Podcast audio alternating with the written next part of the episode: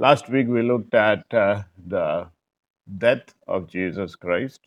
This evening we are looking at the resurrection of Jesus Christ. And this is session number five in our series of studies on the foundations of our faith. Okay. Now, the question we must ask ourselves right in the very beginning is Was the resurrection of Jesus real? Or was it just a story to push an agenda? There are some people who have this question. They say, look some people just you know, made up a story, cooked up a story to say that Jesus rose again from the dead so that it can give Christianity credibility. Some others will say it was nothing historical. It is like when you know, we say that somebody died and they still live in our hearts. You know, that's what happened to Jesus. No, no, there's no question about whether the resurrection of Jesus was a metaphorical one or a physical one, a historical one.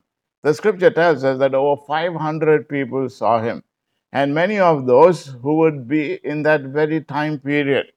So, anybody could you uh, verify the fact of the resurrection. And if it was not true, then these people who lived at that time, in which Peter and John were proclaiming that Jesus rose again, they could have definitely called what they were saying a lie and pulled them up for it. But they were not able to do that because that was the reality. Jesus did rise again physically. It was not a myth. It is not just a thought. It is not just to say that he is alive in our hearts. He rose again physically. And that's the important thing when we think about the resurrection of Jesus. It is definitely unique. Secondly, the resurrection of Jesus was a cause to die for. The disciples, everybody, each one of them who left Jesus when he went to the cross, now, after the resurrection, each one of them were willing to give their lives for this truth that Jesus indeed rose again from the dead. That was a cause to die for. They believed it so much because it was the truth they were willing to give their very lives for it. How did these disciples change from individuals who were scared about the Romans and the chief priests and scribes and they were huddled together in the room? How were their lives changed after the resurrection? Because they knew now this was a truth and they were willing to give their very lives for what they believed. Number three, the resurrection of Jesus overtook death. The resurrection of Jesus overtook death. What do you mean by overtaking death? For a lot of people, death is the final thing, it's the end. No, no, the resurrection of Jesus overtook death, went beyond that. This is why at any funeral, a Christian funeral, in other words, I am the resurrection and the life, would definitely appear at some point during the service. Why? Because the emphasis that because Jesus rose again, death is not the final thing. He has overtaken death, taken us into life after death. By virtue of He rising again from the dead, we also can have that assurance that that is what will happen to us if we are trusting in Him. Fourthly, the resurrection of Jesus is the cornerstone of our Christian faith. This is the cornerstone of our Christian faith. Without Christ's resurrection, we would have no salvation from sin, no payment for sin. And without the resurrection, there would be no hope for us for the future after we die. So, the resurrection of Jesus is the cornerstone of our Christian faith because not only does it give us the hope in this life that our sins are forgiven and paid for, but also we have hope in the life to come.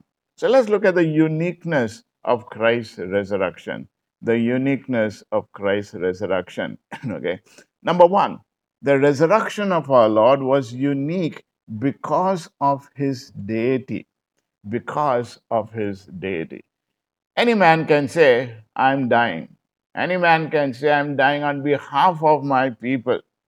But person who says, I have part to lay down my life, I also have part to take it up again, will definitely be acclaimed as God Himself. So the resurrection of Jesus is unique because Jesus claimed to be God right through when he was here on earth. And this was for this very reason that the chief priests, the elders, the religious leaders wanted to put him to death. Remember when Jesus was crucified in Mark's gospel, we find the soldier standing by says, Truly, this was the Son of God. Truly, this was the Son of God.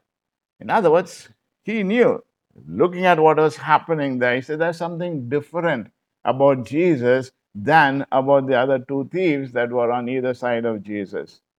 Jesus is not just a normal person, he is very God and very man, and his death signified that. One of Peter's arguments on the day of Pentecost was that if the Lord Jesus was indeed God, it would be impossible for God to have remained dead to decompose in a tomb. That was his argument for Christ's resurrection. If he was just a man, he would still be in the tomb. But the fact that he is God, God cannot be kept in a tomb. God cannot die and decay. So the resurrection showed that he is indeed God. Secondly, the resurrection of Jesus was unique because of the death which preceded and necessitated his resurrection. What is the type of death? For his own sin. He was sinless, but he died on behalf of sinners, on behalf of sinners. So the death of Jesus was unique because it was a part of God's eternal plan that Christ would die as an innocent sacrificial lamb as payment, substitute payment for the sins of men. This is why John the Baptist, as soon as he saw Jesus coming to him, he says, Behold, the Lamb of God, which takes away the sin of the world. God knew God gave revelation to John to recognize that this is what is going to happen. The death of Jesus was necessary as payment for sin. The resurrection of Jesus was necessary to prove that the payment was accepted and that he is indeed God. Thirdly, the resurrection of our Lord is unique because such an event has no precedent whatsoever. In other words, Nobody has resurrected before. Now you may say, but you know, didn't people die and come back to life? No, there's a difference between resuscitation and resurrection. In 1 Corinthians 15 23, Paul uses this phrase, the first fruits, the first fruits. In other words, you know, what happened to Jesus was unique. First time it has actually happened. A human being died and he rose again had a different body, you know, had a different body, and the same thing is also going to be with us as well. That's why he's called as the first fruits. Lazarus died, he was brought back to life. He was not resurrected, he was resuscitated, and he died again, you know, because that was still the physical body. But Jesus' resurrection is that he rose again into a spiritual body. There was still a body, but it was a spiritual body. Let's move further and look at 10 truths about the resurrection. 10 truths about the resurrection. Number one, the resurrection is the core of the Christian message and should never be neglected or assumed. Okay. Now, the church today spends a lot of time celebrating Christmas, they spend a lot of time maybe celebrating also Good Friday, and now during the Lenten period, they may celebrate this time of you know, uh, fasting and time of you know, penance, as it were. They say, hey, this is what we have to do. But once you know, Good Friday goes, Sunday sometimes can be just another Sunday. Once maybe they remember the resurrection of Jesus in the whole year just as much as you remember only once the birth of Jesus. But no, that's not how the early church did it. The early church met on the first day of the week as a celebration of Christ's resurrection. And the greeting that they had every Sunday was Christ is risen, and the congregation would respond, He is risen indeed. So every Sunday when they met, it was a celebration about the resurrection. That's why the church met on a Sunday morning. The Jews meet on a Sabbath and a Saturday. But the church met on a Sunday because that's the day he rose again from the dead. And that is what they wanted to put as the main truth constantly that if there's no resurrection, there is no Christianity to every Sunday when they met together, they worshiped God, thanking Him that He rose again from the dead. Secondly, belief in Jesus' physical resurrection is the defining doctrine of Christianity. A Christian is basically one who believes in the physical resurrection of Jesus. Now, this is important because today there are a lot of liberal uh, theologians who will not speak about the physical resurrection. Like I mentioned to you, there are some who would say that yes, he is alive, he is alive in the hearts of people. Now, he's not alive in the hearts of people, he is risen again physically. Remember the old song that we used to sing? You know, you, you ask me how I know he lives, he lives within my heart. Now, that's one part of it that he is alive and you have responded to him and he is now living inside of you. But that is not the base. The base is that he did rise again physically. Okay. There was a physical resurrection. There was no body over there, only the grave clothes were there. And that is the truth about the resurrection. Anyone who denies the physical resurrection is not really on the right foundational truth. Thirdly, the resurrection demonstrated to the whole universe the deity of Jesus and God's love for him. Romans chapter 1 and verse 4 tells us that he was declared to be the Son of God in part according to the Spirit of holiness by his resurrection from the dead. This was a proof statement. The resurrection was a proof statement. In the Old Testament, when the high priest entered into the Holy of Holies, you know, if the sacrifice was accepted, he will come out alive. If it was not accepted, he will be struck down dead. And that is why his garment at the base would have little bells ringing. As long, as long as he was moving around, the bells were ringing, signifying he is alive. But if the bells stopped ringing, they knew that he was dead and they could not go inside. They had to pull the body out.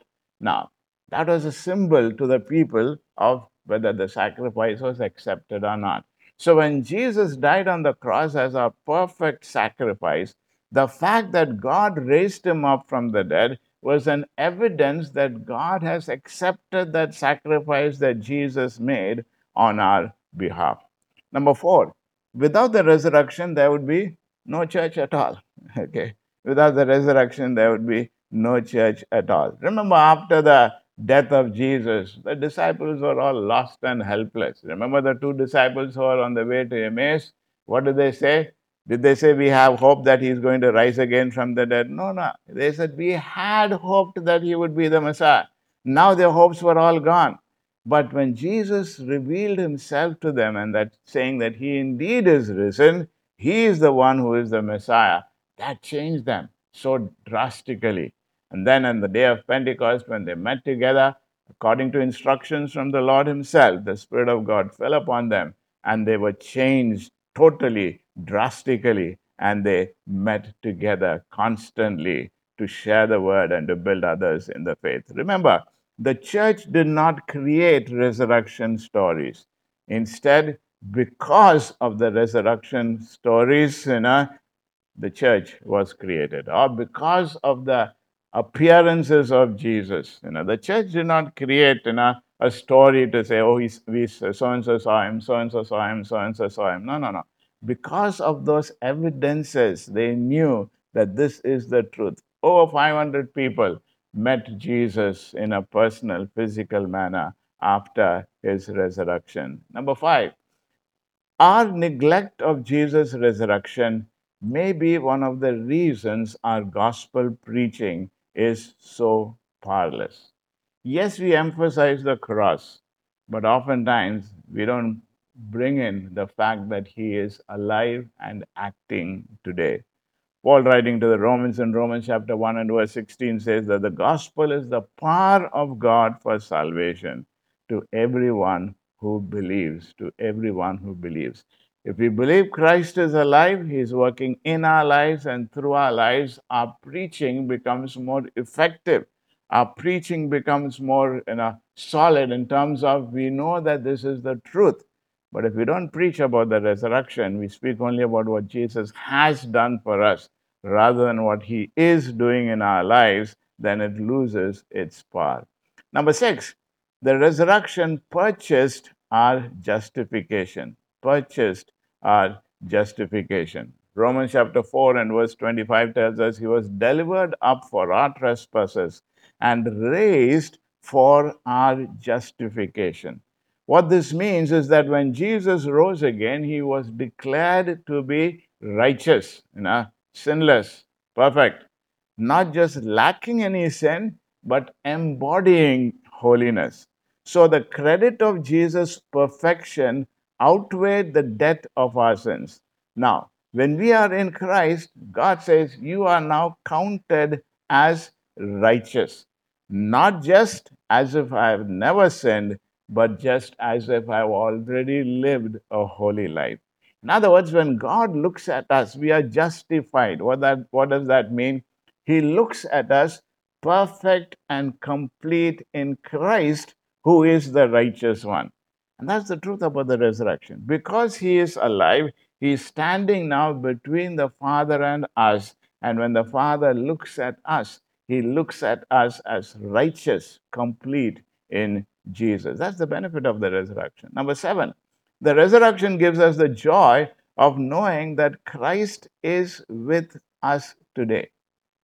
A dead hero in the grave is no help to us, but a risen Savior in heaven gives us great confidence, isn't it? A dead person, you may say, great things he did, hero, but that's all past. But the one who is alive today, seated at the right hand of the Father, interceding for us, gives us great confidence. That's the joy to know that Jesus is alive and is with us today. Number eight, the resurrection gives us hope that goes beyond the grave, beyond the grave. In 1 Thessalonians 4:13, Paul said we should not grieve as others do who have no hope. This does not mean that we would not experience sadness, but because Jesus conquered the grave, we have confidence that we too one day will rise and so meet both Jesus and our believing loved ones again. And this changes everything when we come face to face with death. Number nine, the resurrection unites every Christian with the life giving force that raised Jesus from the dead. That's the uniting factor. You know, the Jesus, uh, uh, Paul writes in Romans chapter 8 and verse 11, the spirit of him who raised Jesus from the dead dwells in you. The same person, the same power that brought life into the dead body of Jesus is now living in us. What type of power do you require to bring a dead person to life? You know, great power. The word that is used there is dynamite power. And that's the word that God gives to us to say, this is what unites us together. When Jesus says, I will build my church and the gates of hell shall not prevail against it, it means there's this huge dynamite power in the life of every believer. And as we work together, no weapon on earth can come against that. All that is possible because of the unity that God has brought about because of his living in us. Number 10, because of the resurrection, we can know that Jesus is personally coming back to judge and to rule the world. In Acts chapter 17, 30 and 31, we read, The times of ignorance God overlooked, but now he commands all people everywhere to repent because he has fixed a day on which he will judge the world in righteousness by a man whom he has appointed. And of this he has given assurance to all by raising him from the dead. Okay, very clearly mentioned. Okay, the fact that Jesus rose again is proof that there is going to be a judgment, is proof that he is going to be the judge, is proof that he is going to come back again to rule the world. These are all the truths about the resurrection, and we must have this as our foundational truth. Now, let me share with you some proofs about the resurrection that it actually happened. Okay, first of all, there was a new body. There was a new body. Okay, his resurrected body was like our physical body, but it was different. Okay. Remember the Bible speaks about, you know, Jesus putting out his hands and showing, look here, to Thomas and say, see the wounds on my hand.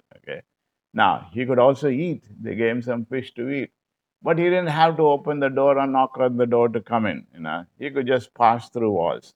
So here was a body which had physical form, but still was spiritual because it could, you know, it was not matter, but it could pass through walls.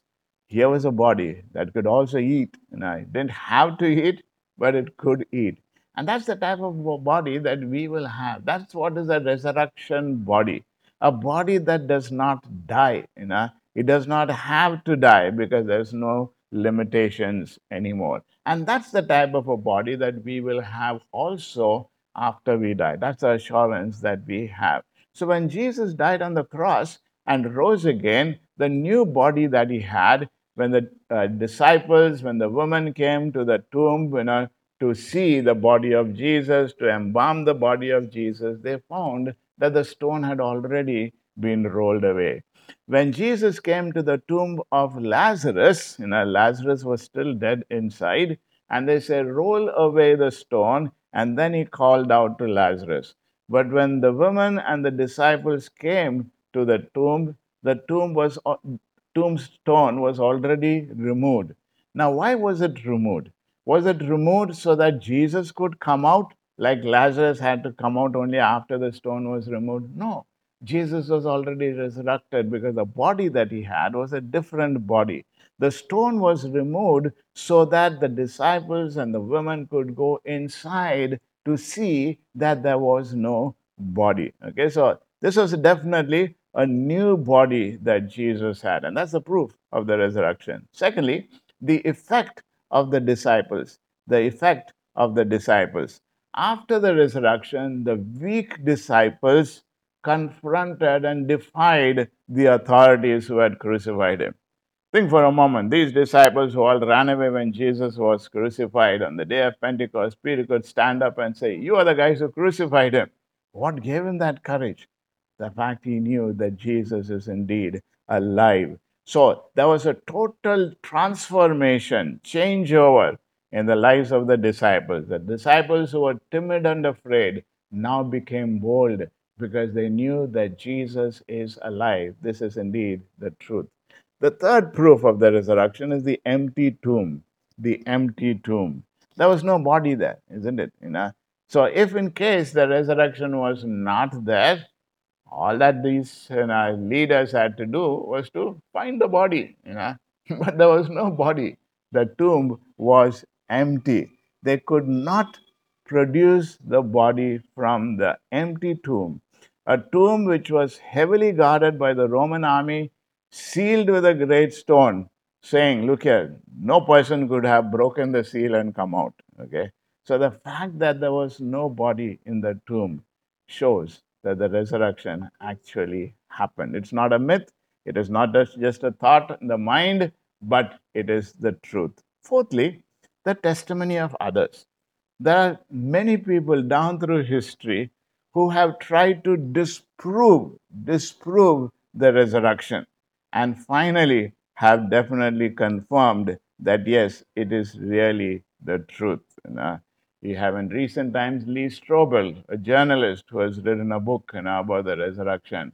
Earlier, there was another individual, a lawyer, who studied the resurrection trying to disprove it and then came to the conclusion that it was really the truth. Yet another person by the name of Dr. Simon Greenleaf, who is a Royall Professor of Law at Harvard University, one of the greatest legal authorities, okay, he believed that the resurrection of Jesus was a hoax and determined to expose it. But his investigation yielded a different result. And after thoroughly Examining the evidence, he concluded to the rules of legal evidence that the resurrection of Jesus Christ was supported by history, that this was indeed true. Fifthly, the testimony of Jesus himself. Jesus, even before he died, he says, I'm going to rise again. Several times before his death itself, he told his disciples, This is what is going to happen to me. I'm going to die, but after three days, I will indeed rise again. And Jesus speaking to Mary and Martha in John chapter 11 tells them, I am the resurrection and the life. He who believes in me will live even if he died. So Jesus constantly spoke about it even beforehand. And when it happened, it did definitely prove to be true. Now, as I mentioned to you, down through the years, there are people who have tried to disprove the resurrection. And they've come up with so many different theories. Let me share with you some theories with you this evening. Theories trying to disprove the resurrection. First of all, it is called the first one is called as the conspiracy hypothesis. What is the conspiracy hypothesis? This basically states that the disciples stole the body of Jesus, okay, and continued to lie about his appearances to them. And as a result, the resurrection was a hoax. The disciples stole the body of Jesus. Now, if somebody tells you that, how would you respond to that? Remember, there's a stone on the grave and on the tomb. Somebody had to remove that very heavy stone. You know, it was not easy to be moved by even a couple of people who moved the stone. That's the name of the book that that individual wrote. Now, for the disciples who had all run away, for them to steal the body of Jesus, okay, somehow they did it.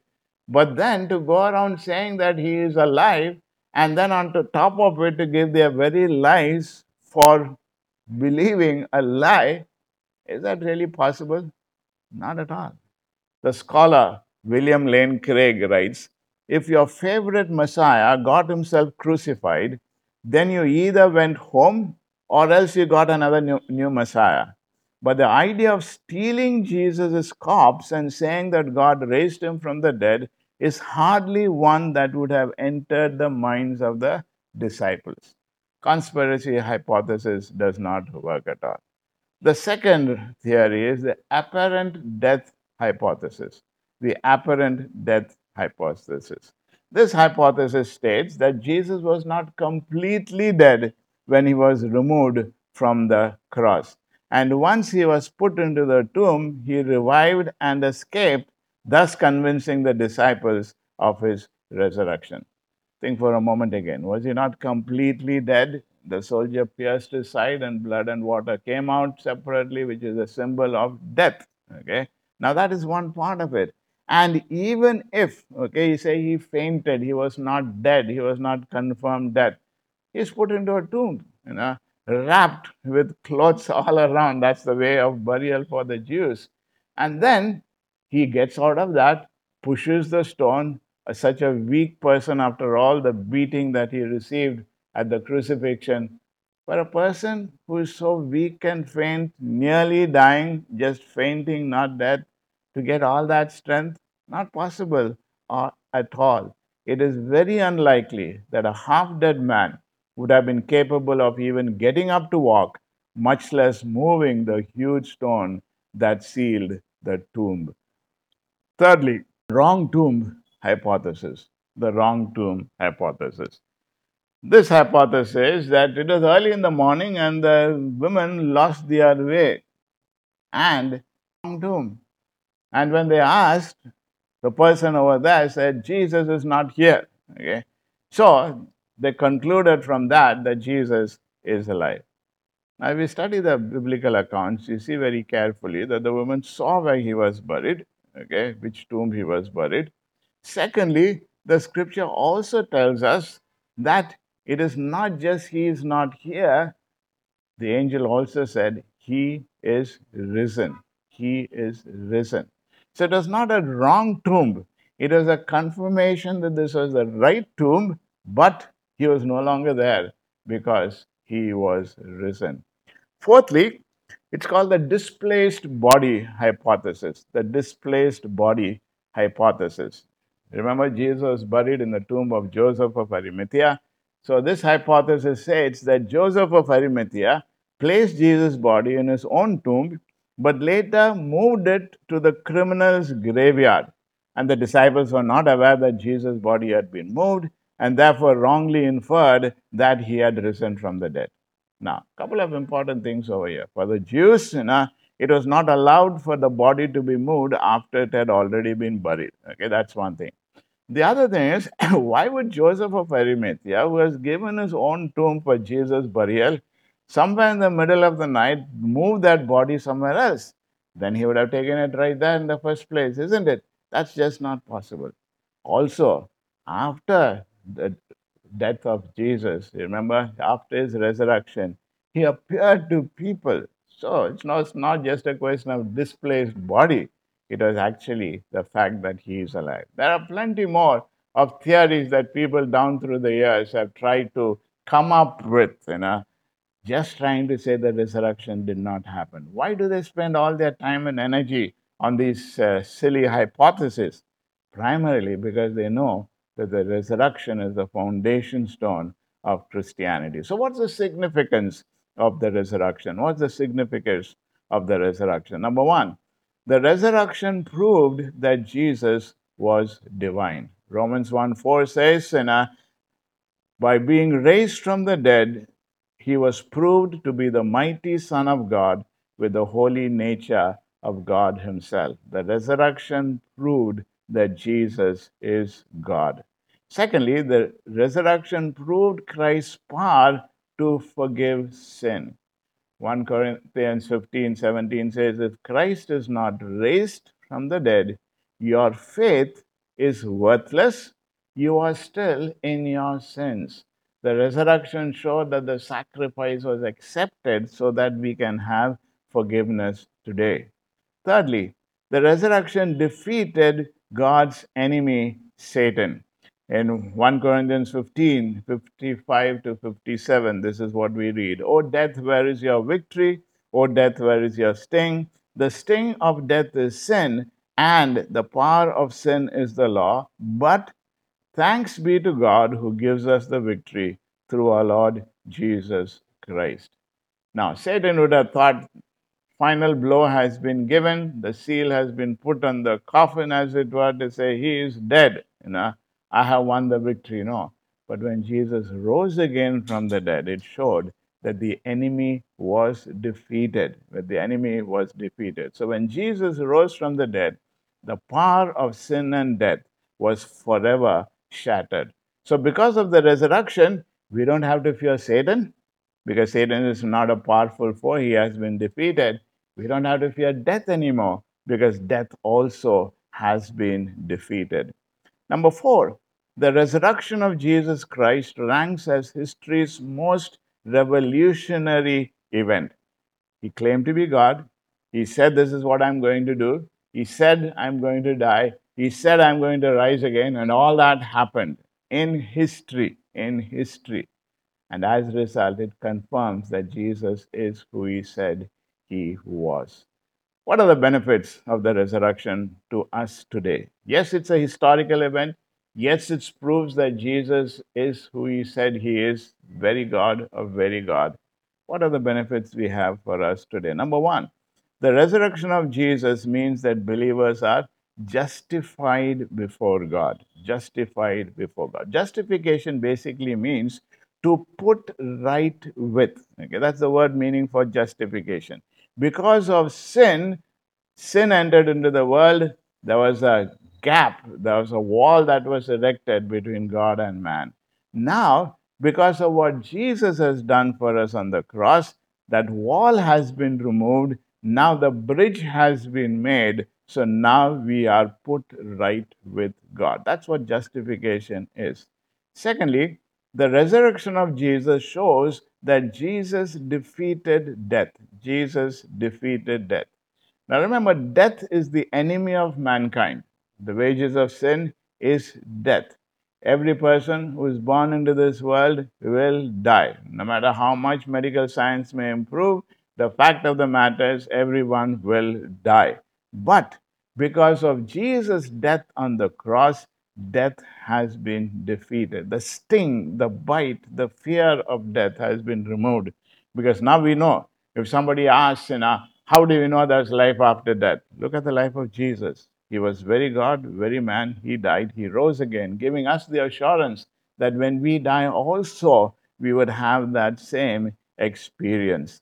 Thirdly, the resurrection of Jesus Christ means that believers are united with Christ. We are united to Him in faith. We are united to Him in faith. In 2 Corinthians 4 14, it says, Because we know that the one who raised the Lord Jesus from the dead will also raise us with Jesus and present us with you to Himself. That's the unity. We are united with Him. So, what happened to Jesus? We are in Him. That is also going to happen to us. That's why in verse 16 he says, Therefore we do not lose heart. Though outwardly we are wasting away, yet inwardly we are all being renewed day by day. Number four, the resurrection of Jesus confirms the truth of Scripture, that the Bible is true, right from the Old Testament. Remember Job, one of the earliest books, you know, in Job 19:25, Job says, I know that my Redeemer lives, and at the last he will stand upon the earth.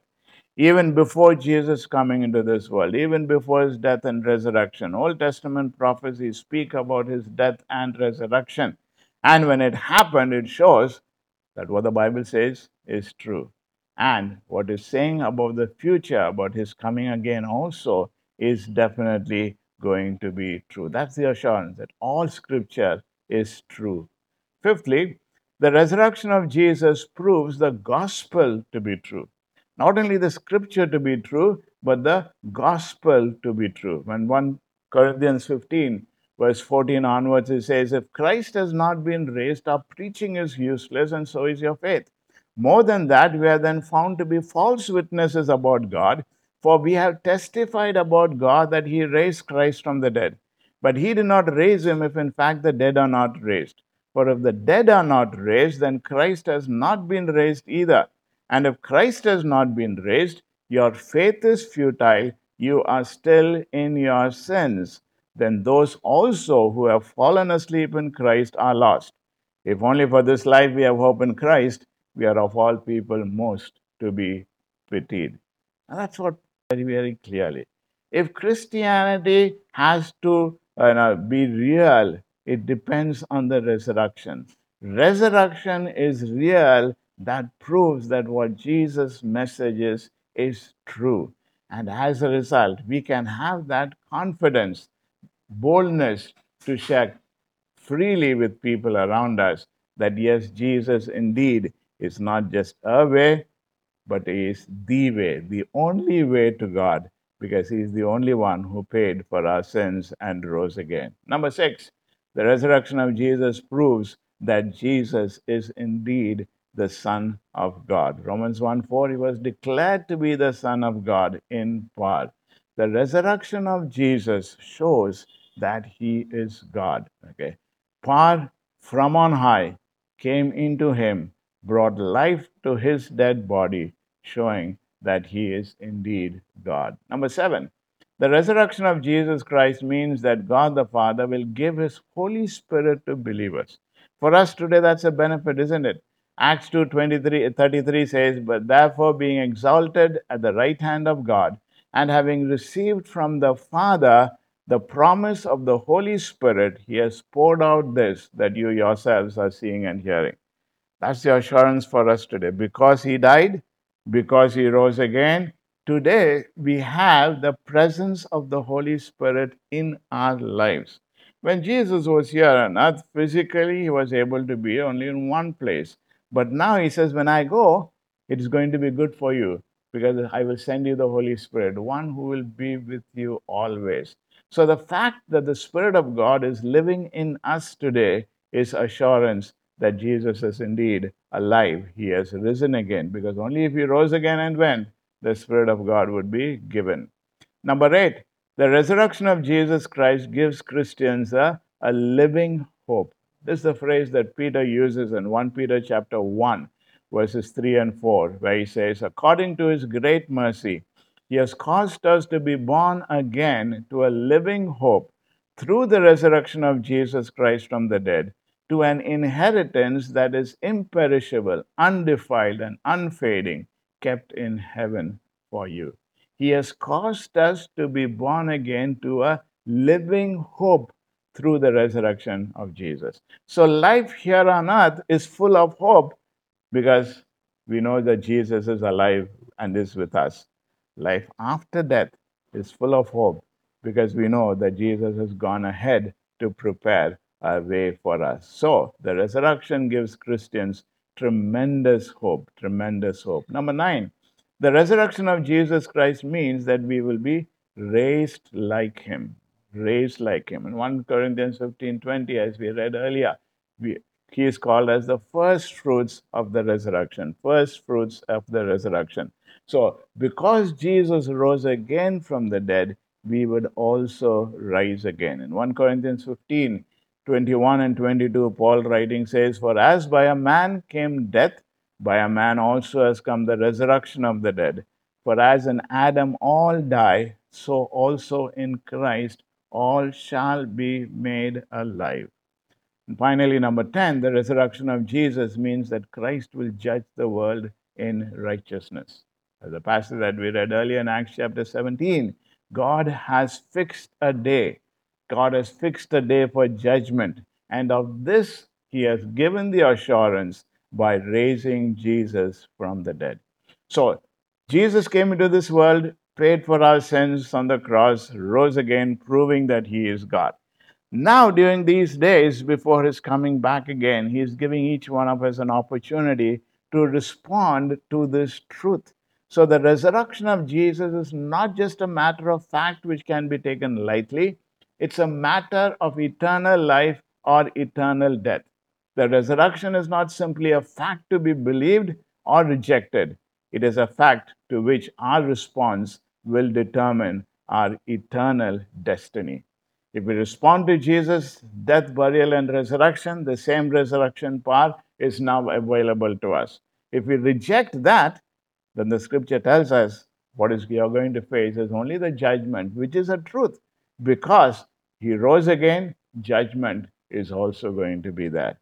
So, my prayer is that we will be encouraged this evening by the truth of this resurrection, respond by faith to what Christ has done for us on the cross, receive, receive his resurrected power of the Spirit into our lives, and so live victorious lives with full of hope, not fear of the future, because knowing that God is there with us. Let's bow our heads in prayer together. Father, we thank you, Lord, for your word to us this evening. What a joy to know that we serve a living, risen Savior. That the resurrection is not a myth, resurrection is not a thought in the mind, but the resurrection is a historical fact. Lord, that because He rose again, we can be 100% sure, Lord, that our sins have been paid for, that we don't have to pay for it anymore. Because the resurrection is real, we can have this assurance that the same power that raised you from the dead is available to each one of us even today. And because the resurrection is real, we also know, Lord, that you're coming back again to judge the world. Father, we pray that you'd find us as individuals who have responded by faith to what you have done for us on the cross, so that we won't face the judgment of your wrath, but we will be received into your kingdom, not because of what we have done, but because of what you have done for us, and we have accepted that free gift. We give ourselves into your hands. Help us, Lord, to live by this truth that yes, you are alive, and that we will live lives each day full of hope, knowing that your presence is real in our lives. Thank you for this time together. In Jesus' name we pray. Amen.